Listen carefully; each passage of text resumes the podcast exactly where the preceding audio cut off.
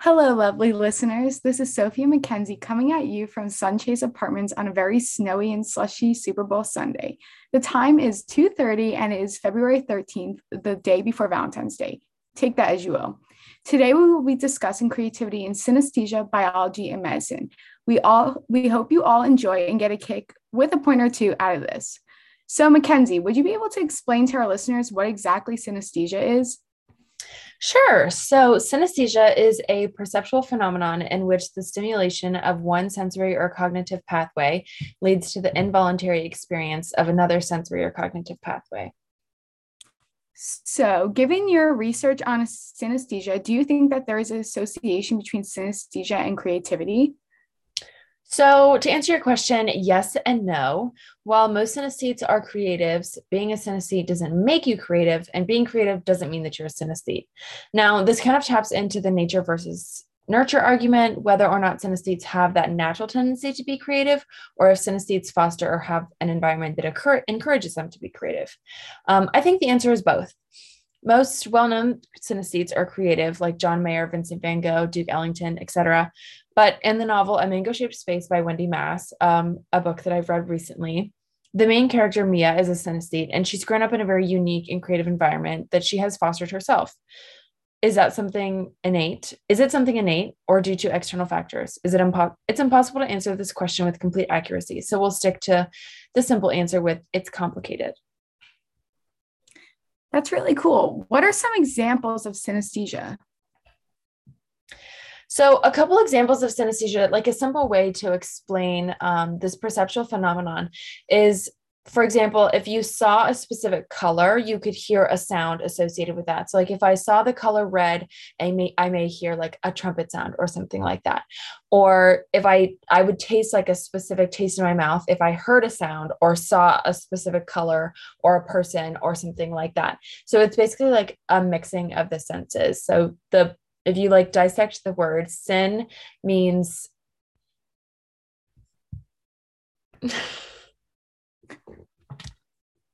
oh goodness. Um what is it? Sin means I literally just presented on this. I literally have it in my is oh wait, that's a good question now. I know, right? I know that too. Sin means together oh my goodness, like synthesis. I, I don't know why that just lot left to my brain, but sin means oh. together, and aesthesis or the ending of the word means perception. So just perceptions that are mushed together, two senses combined, um, not into one, but like you experience one and then another one follows. Um, so those are a few examples of synesthesia.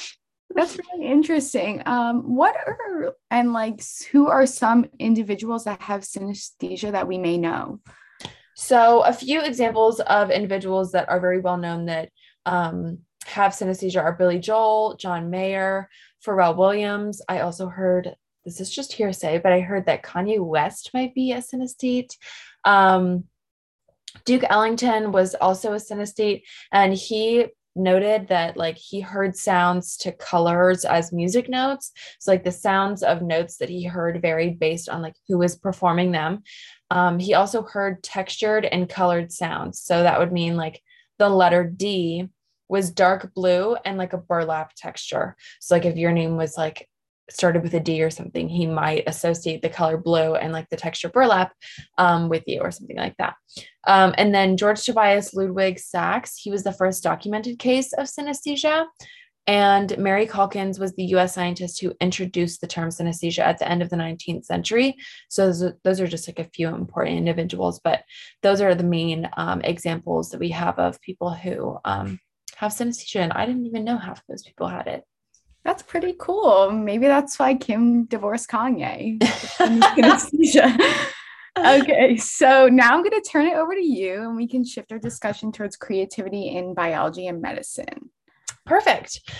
Okay, so since biology and medicine are such broad topics, could you explain how they both create space to harbor creativity?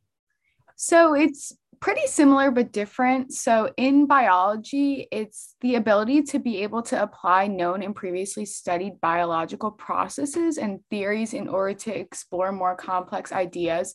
So it's taking concepts you're learning in your classroom, in your textbooks, and using them within the labs to explore different ideas and possible conclusions that you want to come to.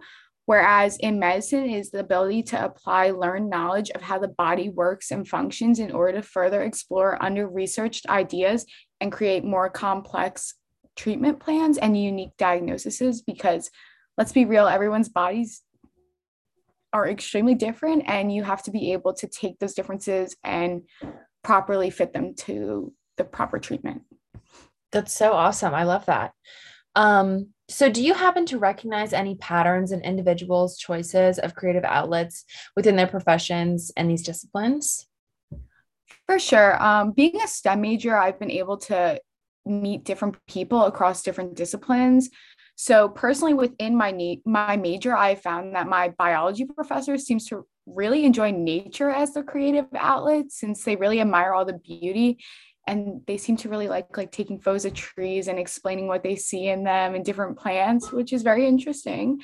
And then kind of in conclusion with that is like the chemistry professors they really enjoy baking and cooking i actually had some professors who really liked like making their own breads and beers which is very interesting but i guess it's the chemistry behind it um, and then on the other hand within medicine i have found that orthopedic surgeons enjoy more hands-on building tasks i actually met an orthopedic doctor before who was a football player in college. So I guess he was a little bit more aggressive. And if you saw them in the OR, you'd probably agree with that statement.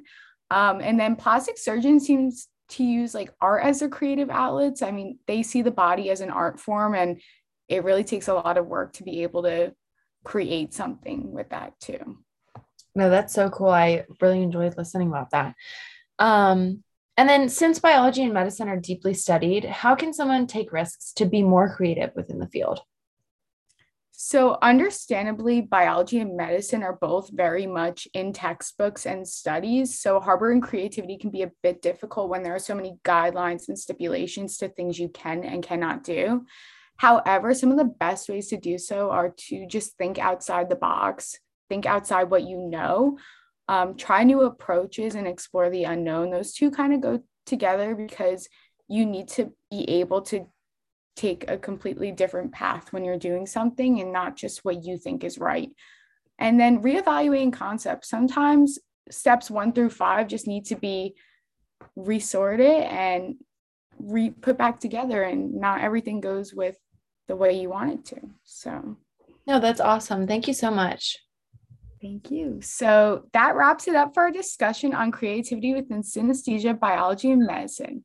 Now we're going to pass this over to Mr. Joe Burrow, who will hopefully end the night with a great win. Bye, and thanks for listening. Bye, guys.